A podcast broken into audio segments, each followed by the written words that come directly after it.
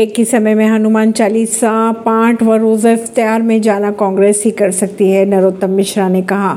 मध्य प्रदेश के गृह मंत्री नरोत्तम मिश्रा ने गुरुवार को हनुमान जयंती पर एमपी कांग्रेस द्वारा पार्टी कार्यालय में हनुमान चालीसा व सुंदर कांड पाठ का आयोजन करने पर प्रतिक्रिया दी है। उन्होंने कहा, नरोत्तम मिश्रा के अनुसार एक ही समय में पार्टी कार्यालय में हनुमान चालीसा का आयोजन और रोजा इफ्तार में जाकर सांप्रदायिकता का जहर उगलने का काम सिर्फ़ कांग्रेस ही कर सकती है। उत्तराखंड के उत्तरकाशी में 12 घंटों के दरमियान दो बार आया भूकंप 2.6 व तीन रही तीव्रता।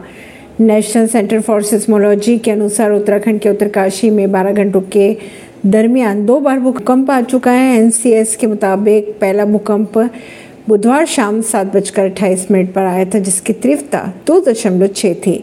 और दूसरे भूकंप की अगर बात करें तो गुरुवार सुबह पाँच बजकर चालीस मिनट पर आया, जिसकी तीव्रता तीन थी। एनसी के अनुसार इन भूकंपों का केंद्र ज़मीन से पाँच किलोमीटर नीचे बताया जा रहा है।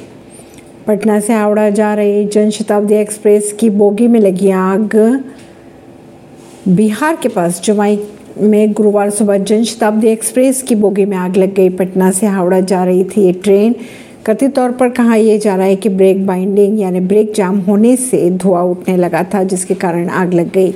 खबरों की अगर माने तो घट, इस घटना में जान माल के कोई नुकसान की खबरें सामने नहीं आ रही है लेकिन ट्रेन करीब 20 मिनट तक कुंदर हॉल्ट पर खड़ी रही।